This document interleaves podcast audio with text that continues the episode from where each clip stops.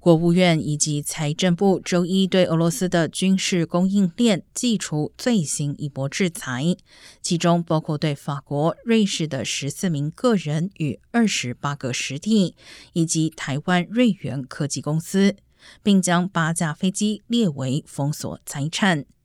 财政部长耶伦透过新闻稿表示，这个网络致力于为俄罗斯在乌克兰发动的战争采购军事技术。